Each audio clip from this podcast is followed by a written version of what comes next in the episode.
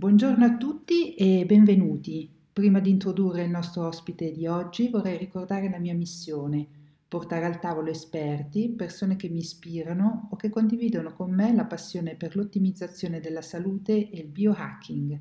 Per chi non conosce ancora questo termine di biohacking, è sostanzialmente l'arte di sviluppare il nostro potenziale.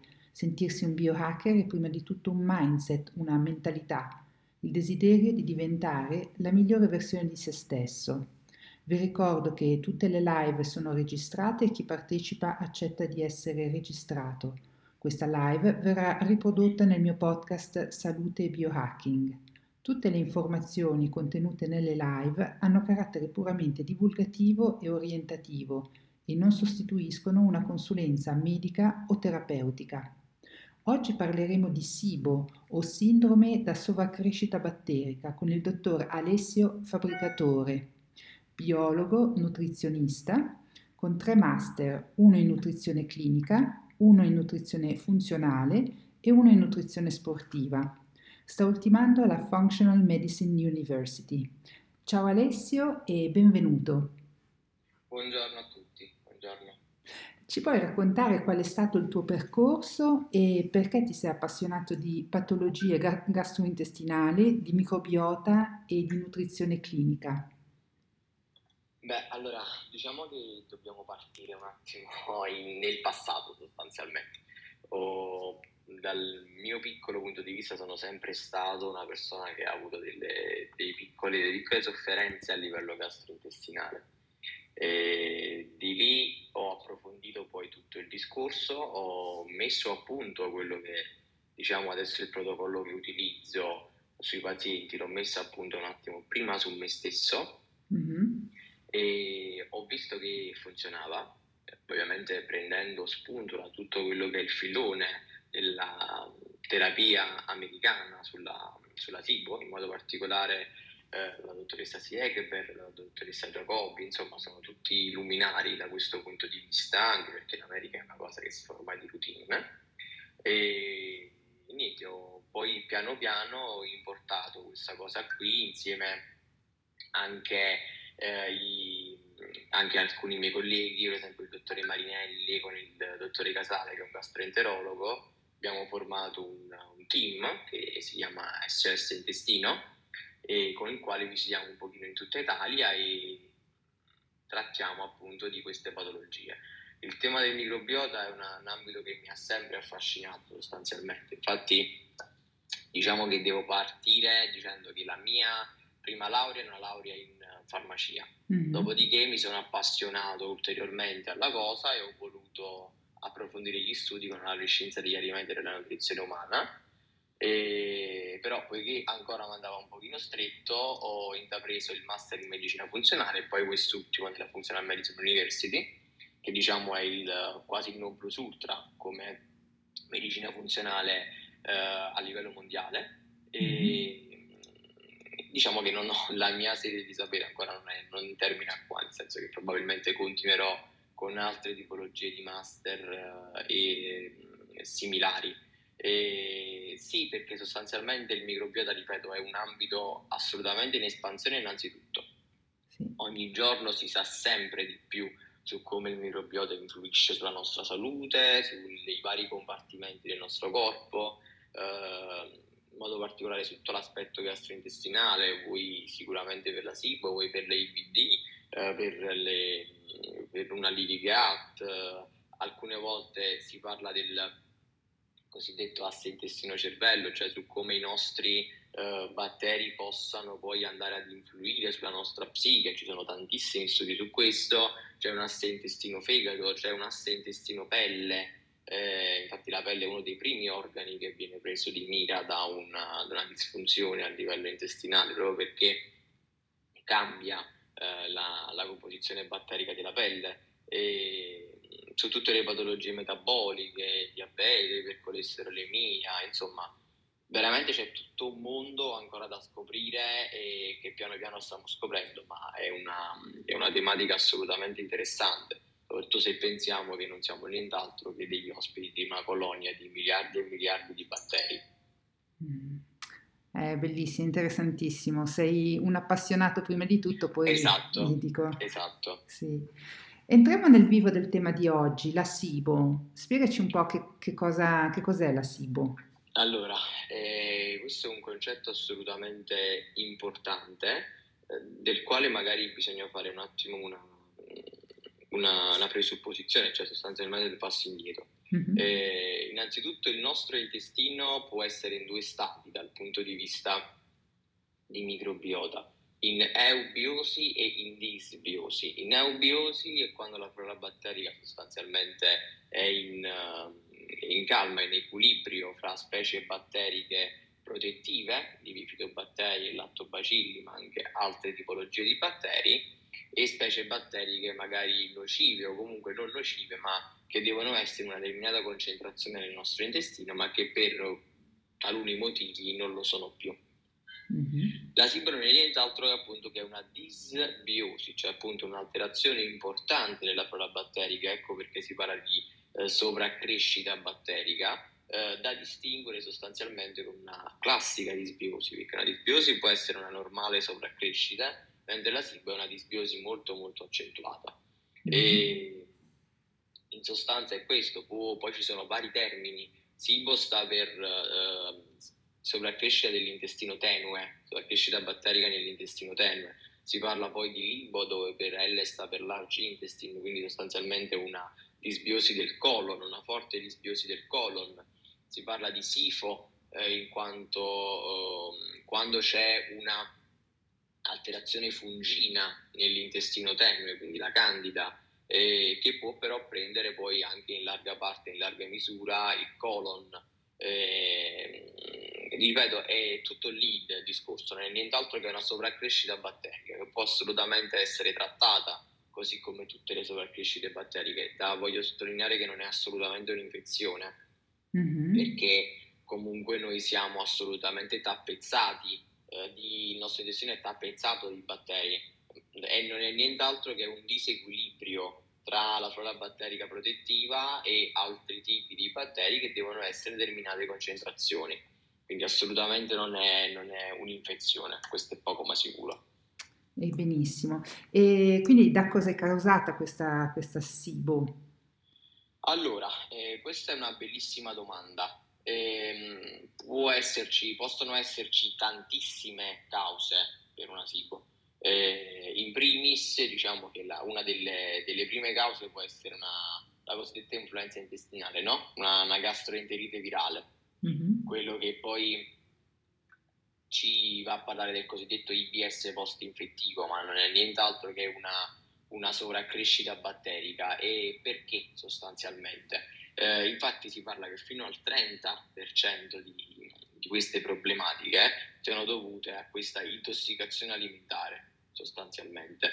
Perché? Perché eh, in caso di intossicazione si viene a creare un piccolissimo processo autoimmune in cui eh, viene diminuita sostanzialmente la, la, la motilità intestinale per alcuni motivi e Mhm. di conseguenza i batteri ristagnano a livello intestinale e, e provocano nel corso del tempo una SIBO, innanzitutto. Mhm. Poi un'altra causa ovviamente possono essere le terapie antibiotiche, ovviamente. Le terapie antibiotiche per quale motivo? Perché ovviamente vanno a impoverire il microbiota, ma in maniera particolare ehm, si parla dell'antibiotico in quanto antibios sta appunto per antivita, ma eh, si parla di batteri e non di funghi. Quindi i- il- gli antibiotici distruggono tutta quella che è la flora batterica protettiva, quindi bifidobbatteri e lattobacilli ma poiché il nostro intestino, come dicevo prima, deve essere sempre tappezzato di batteri, ehm, quel posto viene preso da altre tipologie di batteri sostanzialmente o in modo particolare, devo correggermi, più che di batteri si parla di funghi. Mhm. Di conseguenza eh, sicuramente ci può essere un disequilibrio che nella maggior parte dei casi post trattamento con antibiotici eh, porta alla, a una iperproliferazione fungina, quindi una candida.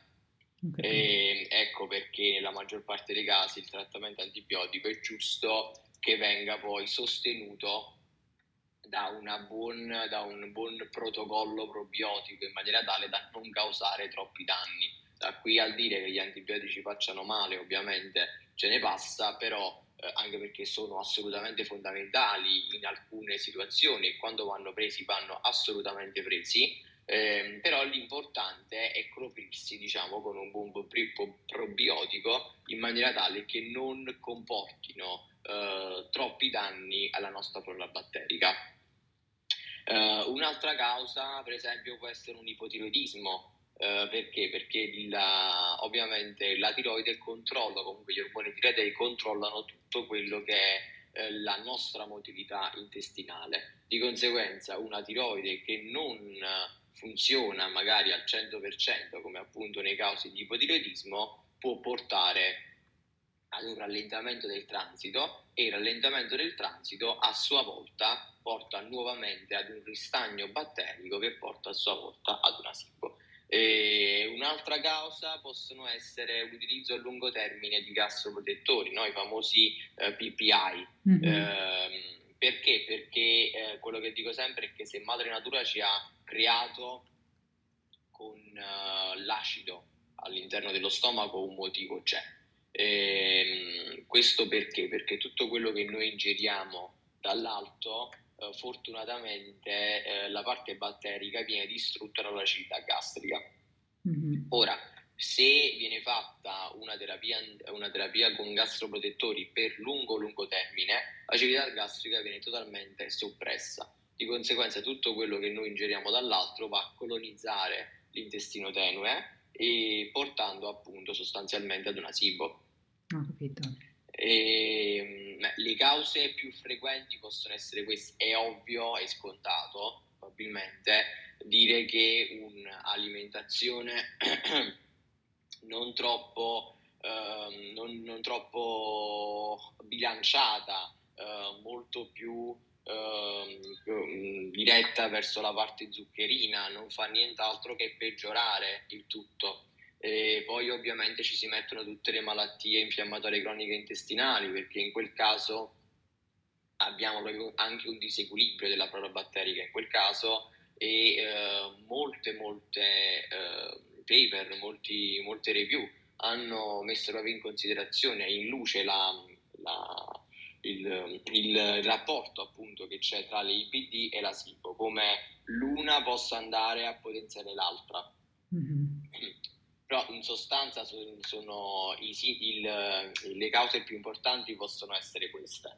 E, ehm, poi ovviamente ogni persona è diversa dall'altra, ah, un'altra può essere una stipsi molto molto importante perché anche questo causa ristagno fecale, ristagno fecale di conseguenza ristagno batterico a lungo termine. Mm-hmm. Eh, questo sicuramente. Benissimo, e ci sono varie tipologie di SIBO, ce, ce le puoi elencare? Allora, di solito sono tre. Mm-hmm. La, la, più comune è la siboidrogeno. Oddio, forse non è la più comune, la più comune una delle tre è la siboidrogeno, mm-hmm. cioè ci sono sostanzialmente all'interno, vediamo dei batteri che producono maggiormente idrogeno. In che senso producono? Eh, come noi mangiamo e ovviamente come sottoprodotto espelliamo feci, eh, i nostri amici batteri mangiano eh, fibre sostanzialmente, carboidrati e eh, come sottoprodotto eh, determinano la formazione di aria. E quindi definiamo l'asiboidrogeno quando eh, all'interno del test di cui poi parleremo eh, vengono maggiormente viste delle maggiori quantità di idrogeno piuttosto che di altri gas. La mm-hmm. siboidrogeno è correlata ovviamente con sintomi particolari, in maniera particolare la diarrea è il primo sintomo da siboidrogeno, e ehm, poi perdita di peso alcune volte, eh, ma si distingue sostanzialmente così. Poi abbiamo sicuramente una SIBO a metano, cioè in cui appunto, tornando al discorso precedente, la maggior parte dei batteri eh, producono, ci sono batteri che non solo in questo caso batteri, sono delle altre tipologie che vengono chiamate archea, sono ancora più antichi dei batteri, e, in cui viene prodotto maggiormente metano. e la SIBO a metano è assolutamente correlata con una stipsi, proprio perché il metano tende a diminuire gli spike elettrici del nostro intestino. E gli spike elettrici sono i movimenti, cioè proprio le, le, le, il modus con cui il nostro intestino sostanzialmente si muove. Ecco, parliamo, parliamo di questo. Mm-hmm. E poi ancora inoltre, ed è correlato con un aumento di peso, del quale poi assolutamente parleremo. E, ed infine abbiamo un terzo, una terza tipologia di cibo, che è la cibo-idrogeno solforato, si chiama, eh, in cui eh, abbiamo appunto una tipologia di gas diversa, che è appunto l'idrogeno solforato. Mm-hmm. E questa si riconosce perché i sintomi sono abbastanza vari, ma ce n'è uno in particolare che è una, una forte aerofagia con odore proprio di uovo marcio, di zolfo, proprio perché lo zolfo ha quell'odore lì particolare. Mm-hmm. E queste sono le tre tipologie di SIBO più importanti sostanzialmente. Tu hai già citato alcuni sintomi più frequenti, ci puoi fare appunto una, una panoramica mh, mm, eh, sulle tipologie appunto di, di sintomi? O... Allora, i sintomi possono essere sicuramente dai più disparati. Okay. Eh, si passa dalla, dalla, diarrea, dalle feci non formate, da una cosiddetta falsa stipsi, cioè un soggetto che non riesce a svuotarsi totalmente e di conseguenza ha quella sensazione di dover evacuare più volte durante l'arco della giornata, ma in realtà è soltanto un soggetto che è stitico, cioè proprio il non evacuare tutto durante una prima evacuazione può portare ad un ristagno di feci che nel corso del tempo vengono liquefatte appunto nella flora batterica e porta ad una seconda evacuazione. Ehm, la stipsi, sì, assolutamente la stipsi è uno dei sintomi più importanti da SIBO. Mm-hmm. Ehm, una malnutrizione, un malassorbimento, tanto è vero che a livello di analisi cliniche una delle cose che viene vista è proprio un malassorbimento, proprio perché la SIBO è una malattia da malassorbimento. I villi intestinali vengono proprio sporcati dalla presenza di uh, batteri in eccesso e quindi si può avere una carenza di ferro, di vitamina B12,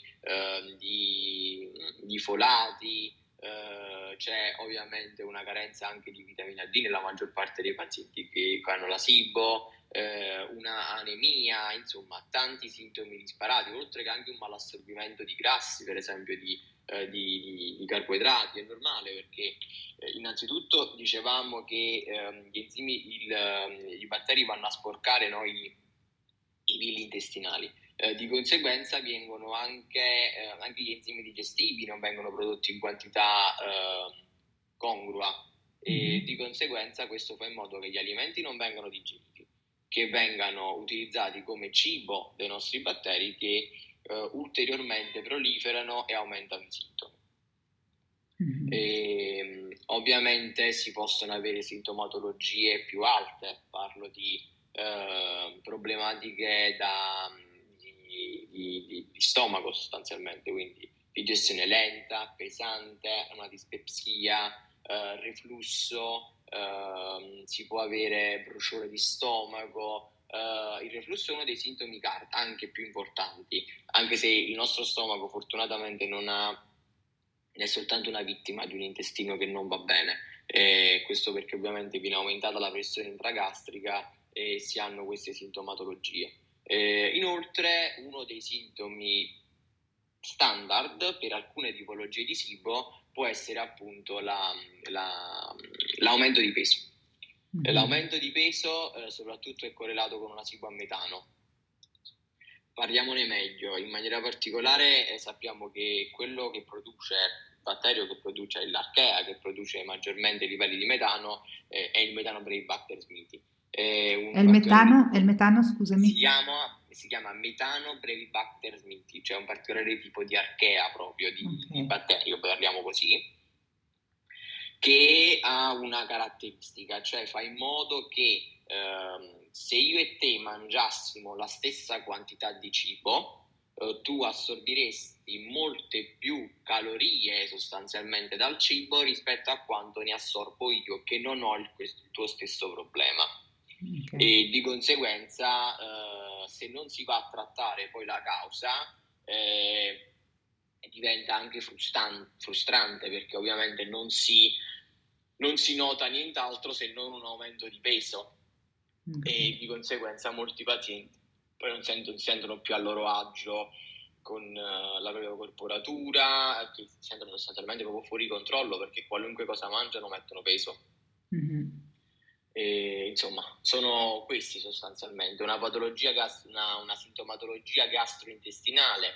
Diciamo che possono essere correlati anche a, a sintomatologie extraintestinali, eh, una stanchezza molto importante, dei mal di testa postprandiali, eh, delle patologie, delle sintomatologie dermatologiche, come diciamo prima, mm-hmm. un rash cutaneo, delle, delle piccole bolle sulla pelle, un arrossamento della pelle con alcune uh, tipologie di alimenti o addirittura con alcune tipologie di gioielli, parliamone così, cioè ad esempio con la biciotteria può capitare perché una delle, delle cause che vediamo, una delle cause, delle, eh, delle altre correlazioni che vediamo con la SIBO può essere delle intolleranze al nickel, eh, che sappiamo essere presente in molta biciotteria, quindi eh, troviamo degli arrossamenti, troviamo da sintomi appunto di primo cervello, abbiamo parlato dell'emicrania, possiamo avere una confusione mentale, eh, oltre che, come abbiamo detto, problematiche di malassorbimento,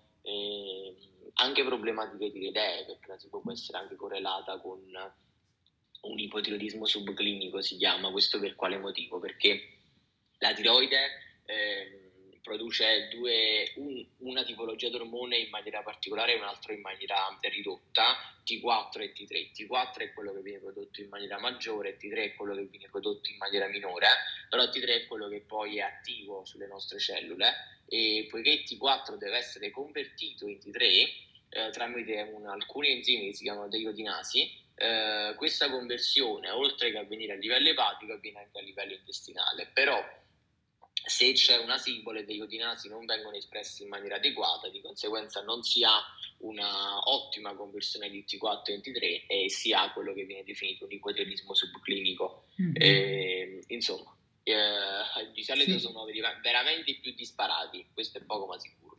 Benissimo, e ci puoi spiegare quindi la, la relazione che c'è tra SIBO, sistema immunitario, infiammazione e malassorbimento? Allora, eh, questa è un'altra bellissima domanda è un altro mio campo di interesse, sostanzialmente quello delle, delle malattie autoimmuni. Eh, allora, quello che noi vediamo con um, le malattie autoimmuni, cioè quello che ormai la, la, numerosissima letteratura ci ha fatto capire, è che la genesi delle malattie autoimmuni avviene a livello intestinale. Una malattia autoimmune deve essere considerata come uno sgabello con tre piedi, in cui prima, una delle prime parti, cioè la genetica, anche se fortunatamente è, è una percentuale veramente bassa, cioè si parla del 25-30%, appunto è dovuto alla genetica. Il, il, l'altro 40-50% è dovuto a dei trigger ambientali e in maniera particolare al, non so, possono essere delle tossine, può essere appunto il glutine, essere, possono essere le caseine del latte, eh, ma anche eh, nella maggior parte dei casi sono tossine ambientali, cioè quelle che appunto sono presenti nell'atmosfera e per le quali possiamo farci ben poco in questo momento. E la restante parte invece viene data da una uh, permeabilità intestinale.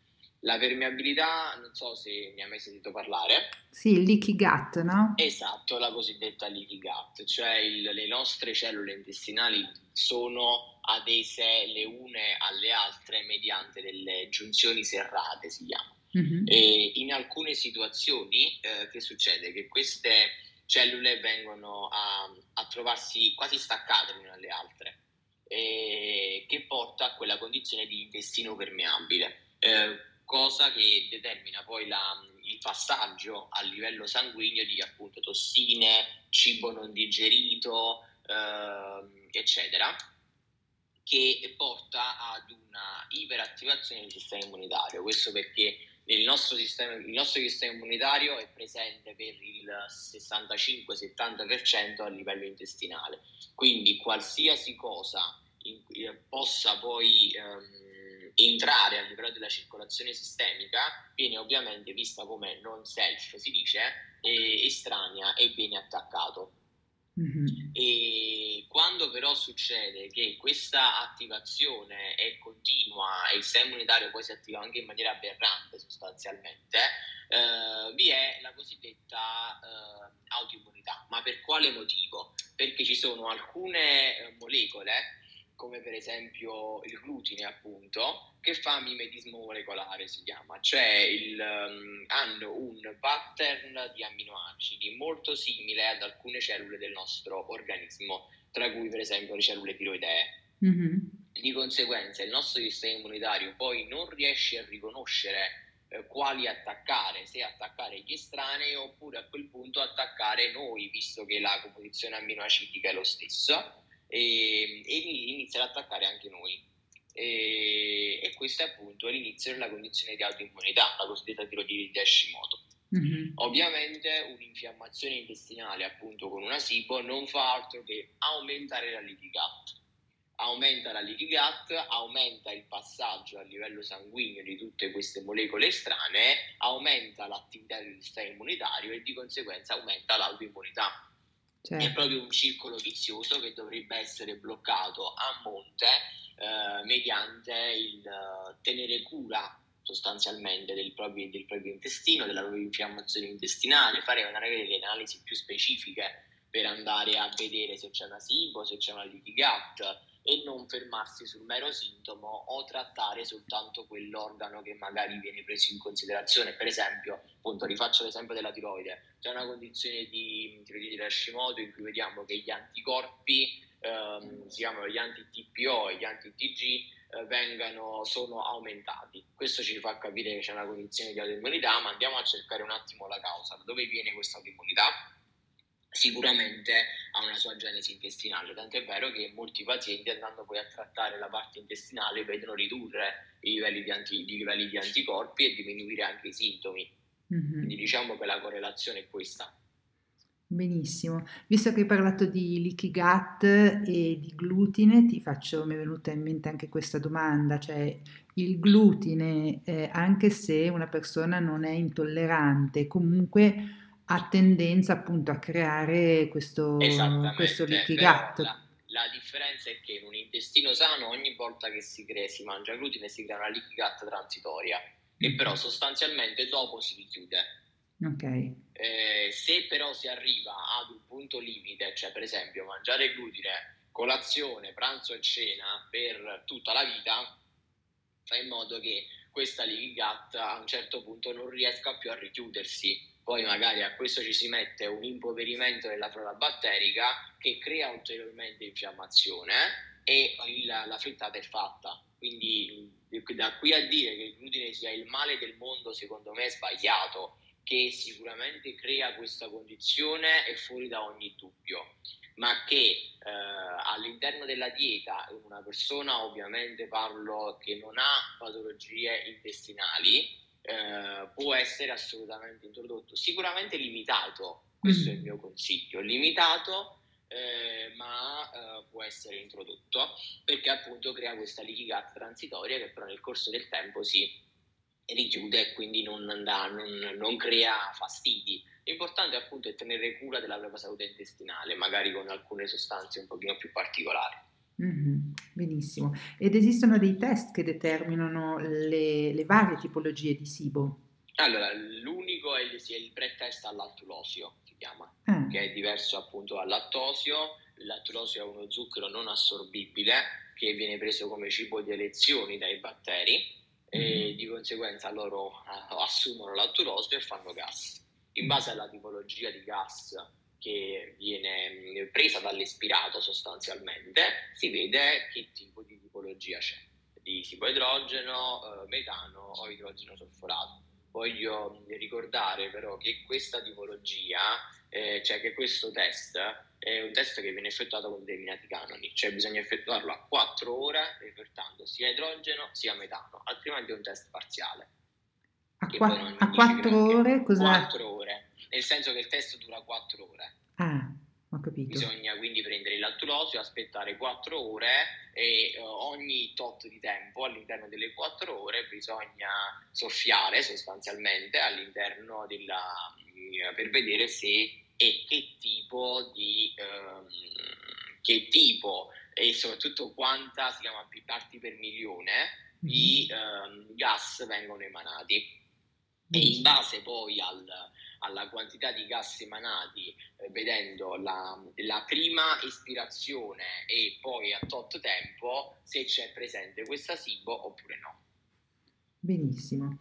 E quali sono i vari trattamenti o strategie per sconfiggere la SIBO? Ci sono dei trattamenti eh. più efficaci rispetto ad altri o dipende dalla tipologia di SIBO? Eh... Dipende dalla tipologia di SIBO, mm-hmm. questo è poco ma sicuro. Eh, la ditoterapia inizialmente è fondamentale, questo per ridurre tutta la sintomatologia e per eh, andare anche un po' ad affamare no? la, la, parte batterica perché ovviamente non gli viene fornito cibo. Però poi nel corso del trattamento deve assolutamente essere utilizzata eh, una terapia un poco più particolare eh, con o dei fitoterapici oppure del, se il, il gastroenterologo che segue la persona lo ritiene necessario, anche magari con qualche tipologia di antibiotico non assorbibile come la rifaximina, però questa ovviamente è una scelta che può e può fare soltanto un medico, nel caso in cui ritiene opportuno effettuare questa tipologia di, di terapia oppure appunto con dei fitoterapici esistono tanti fitoterapici, per esempio la berberina è una delle tante che viene utilizzata, eh, ma per eradicarla è questa la strategia, però la cosa importante è dopo andare a ripopolare il nostro intestino, quindi ripopolarlo, non so, con, eh, dico, reinserire batteri, eh, quindi, non so, la, i cibi fermentati, che sono una delle cose che io adoro, eh, il, i probiotici, utilizzare sostanze quali la, la, quercetina, lo zinco e la vitamina D che vanno tutte a rinsaldare la mucosa intestinale, la glutamina, eh, insomma è un protocollo abbastanza vario eh, che però porta poi ad una unica risoluzione che è appunto quella del benessere della, della persona portando poi anche eh, la persona stessa a poter rimangiare qualsiasi cosa. Questo è uno dei principi sui quali batto tanto perché poi le diete a eliminazione a lungo termine non portano assolutamente a nulla, anzi sono disbiotiche anche esse in sé per sé, perché poi vanno a impoverire tanto, si chiama la diversità della flora batterica, quindi la salute intestinale passa attraverso una dieta quanto più varia possibile, questo è fondamentale. Certo, parliamo sempre di persone sane, eh, mentre in una persona con una patologia intestinale la, il fine ultimo di tutto il trattamento è proprio quello di andare a farle di mangiare assolutamente tutto. Benissimo. E ci puoi parlare anche della dieta FODMAP, se è efficace per, per trattare la, la SIBO e in cosa consiste? Allora, la FODMAP sostanzialmente è un acronimo eh, cioè andare a ridurre tutti gli zuccheri che possano essere utilizzati dai batteri come fonte energetica e quindi sostanzialmente fermentabili. Mm-hmm. Eh, inizialmente può portare dei risultati, però non, secondo me non è una strategia da portare a lungo termine. Okay. Sicuramente ci possono essere anche alcune tipologie di FODMAP o di verdure che può, può essere utilizzato, eh, ma poi, come ripetevo, nel corso del tempo l'unica strategia veramente, veramente utile per eh, fare in modo di avere un intestino sano è quello di rimangiare tutto. Ricordiamo che ovviamente l'intestino si nutre di, di verdura, no? perché i batteri si nutrono di, di, fibra, la fibra viene presa dalla verdura in maniera particolare, eh, ma, e questo è l'unico modo per fare in modo di creare questa diversità batterica che è alla base eh, della, di un intestino sano. Quindi dire quale dieta serve o non serve secondo me è sbagliato, quale dieta è più utile o non è più utile.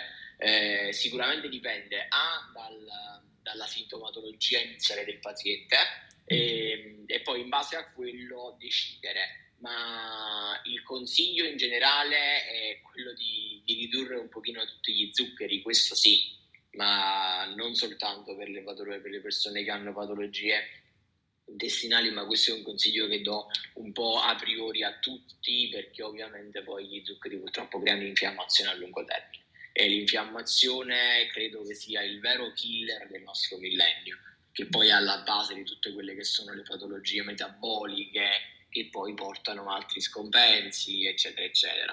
Quindi questo è il mio consiglio sostanzialmente. Grazie.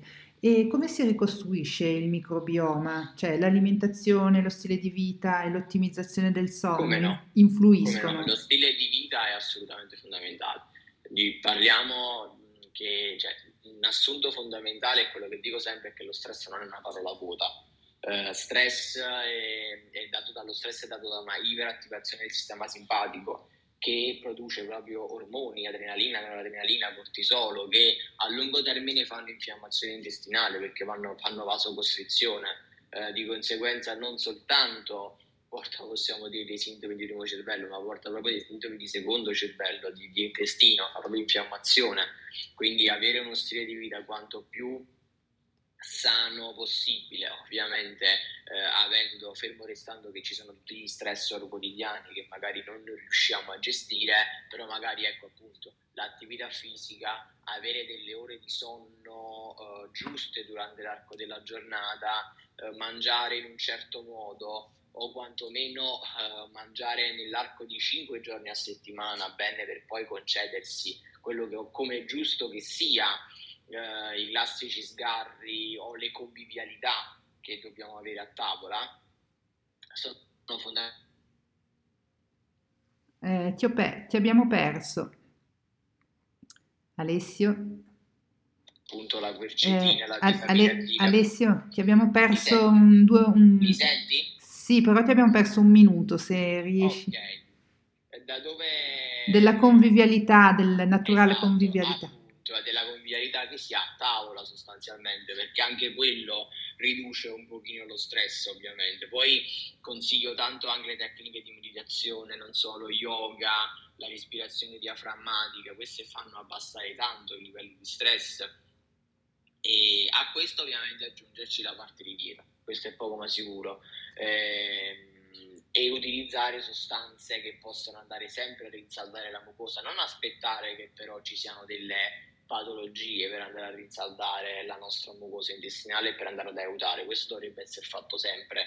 Eh, ripeto, lo zinco, la vitamina D, la quercetina, la glutammina, l'acido butirrico, eh, l'inulina, sono tutte sostanze che vengono utilizzate per la salute del nostro microbiota, però sottolineo che eh, dipende dalla, dalla sintomatologia, perché alcune sostanze se il microbiota non è ehm, poi così in eubiosi eh, possono eh, peggiorare. Ad esempio l'inulina, essendo uno dei cibi preferenziali dei batteri, se viene utilizzata quando il microbiota è in disbiosi, porta a un forte peggioramento dei sintomi.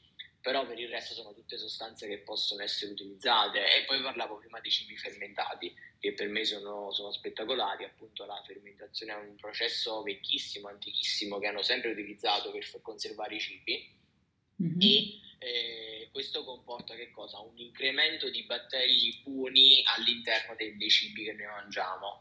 Ad esempio, yogurt, kefir, il kraut, il kombucha, il kimchi sono tutti cibi fermentati che possono essere utilizzati per ripopolare il microbiota. Cioè, noi non solo apportiamo vitamine e nutrienti, ma apportiamo anche batteri quando utilizziamo questi cibi che poi vanno a ricolonizzare il, il nostro amico intestino.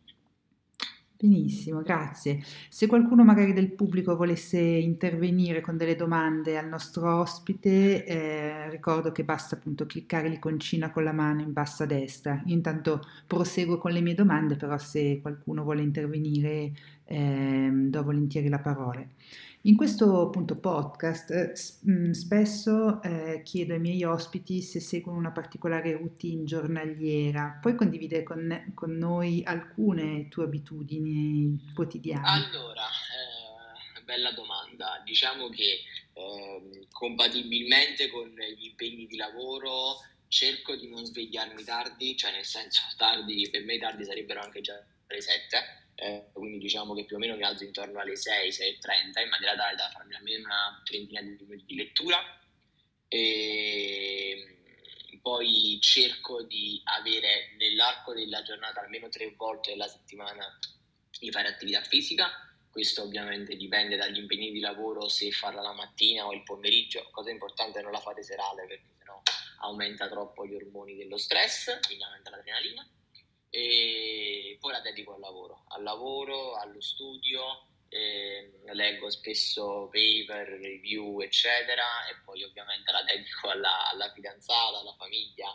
Eh, insomma, è più la prima parte della giornata che dedico a me stesso e alla, alla, alla lettura, non so, a, a, gestire meglio lo stress. Però per il resto, diciamo, la giornata molto, molto simile a chiunque con il, tutti gli stress quotidiani e gli impegni di lavoro. Benissimo. E, ehm, appunto, se non ci sono domande, appunto, vorrei chiudere questa, questa, intervista chiedendoti se hai uno o più libri che ti hanno ispirato o che vorresti consigliare al nostro pubblico e magari uno in particolare sul tema di oggi, sulla, sulla SIBO, se qualcuno vuole Guarda, c'è un libro che non è uscito da molto, che si chiama Healing SIBO. Ehm, Come si chiama? Il, il SIBO? Il, Healing, Healing ah, Sibo, sì. è un libro in inglese ovviamente, sì. e, ehm, è di Shivan Sakna, ecco sì, una paziente sostanzialmente Sibo, mm-hmm. eh, all'interno della quale ci sono molti riferimenti a uh, quelli che sono dei cardini della medicina funzionale americana, basta andare a vedere un po' le pubblicazioni del della, della dottoressa Seckberg, del dottor Pimentel, eh, poi ci sono tutti i libri di Mark Hyman che sono bellissimi da questo punto di vista sulla gestione in generale della salute intestinale. Se devo dirti che ce n'è uno in particolare ti mentirei. Okay. Eh, diciamo che preferisco più dirti quali possano essere le persone da, da, seguire e dalle quali apprendere mm-hmm. eh, sono quelle che ti ho appena citato sostanzialmente, ma uno in particolare no, non ce n'è. Benissimo, e un libro che ti ha cambiato la vita a te, cioè non magari legato alla, alla SIBO, ma un, oppure un, un tuo allora, membro? Allora, guarda, eh, iniziai a leggere eh, quando appunto stavo iniziando a curarmi sì. eh, alcuni libri sul microbiota eh, o del, del, dottor Romero. Ti dico la verità, non ricordo il nome sì. precisamente, eh, però c'è, ora che mi fai venire in mente, c'è eh, Cosa devo mangiare di Mark Hyman. Mm-hmm. E eh, sempre l'altro di Hyman, la dieta, la dieta detox in 10 giorni questo eh, mi ha fatto capire tante cose sul come mangiamo noi qui a livello di dieta mediterranea e magari su come dovrebbe essere veramente mangiare. Però devo esserti molto sincera, uno no, ho sempre approfondito poi, non so, da libri universitari e quant'altro, perché poi studiando per le varie, per le due lauree per i master ho avuto ben poco tempo di leggere libri, mm. più mi sono riferito a paper e quant'altro, questo sì. Benissimo, grazie. Sì, il dottor Hyman è uno dei, dei grandi appunto eh, in esatto. questo ambito e quindi hai fatto eh, sicuramente bene a, a, citarlo più volte. Io ti ringrazio per questa interessantissima chiacchierata, ci hai dato una spolverata appunto su, su questo tema che secondo me è ancora poco, poco conosciuto e sono ancora troppo pochi a, così, a, a trattarlo con, eh, cioè con, con, competenze specifiche, ecco almeno io ti parlo del, della mia zona, quindi eh, Svizzera italiana, è difficile trovare appunto persone specializzate in, in, questo, cioè in questo ambito, su questo argomento. E quindi eh, ti ringrazio. Magari ehm, ti inviterò anche un'altra volta per parlare di altri argomenti legati no? all'intestino. Certo, piacere. E grazie ancora, grazie anche al pubblico che, che ci ha seguito. Eh, ti auguro una buona giornata e auguro anche una buona giornata a tutti. Grazie mille e buona giornata a tutti. Grazie.